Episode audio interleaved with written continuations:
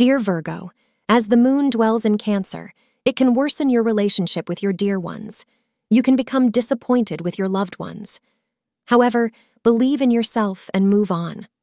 Astrologers suggest that you must control your emotions and choose the right track to get the best result. Move on in your life and don't expect too much from others as it can destroy your mental peace. Try to choose any attire in royal blue to generate more positivity within you. According to the planetary position, between 1 p.m. to 2 p.m. is the most auspicious time for you. Remain calm in your relationship today, as you will be slightly prone to flying off the handle for no reason. Make sure you are being sensitive to your partner's needs.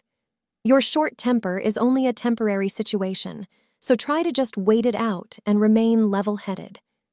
Giving in to your stress will not aid your relationship and may make your partner feel somewhat resentful of your treatment.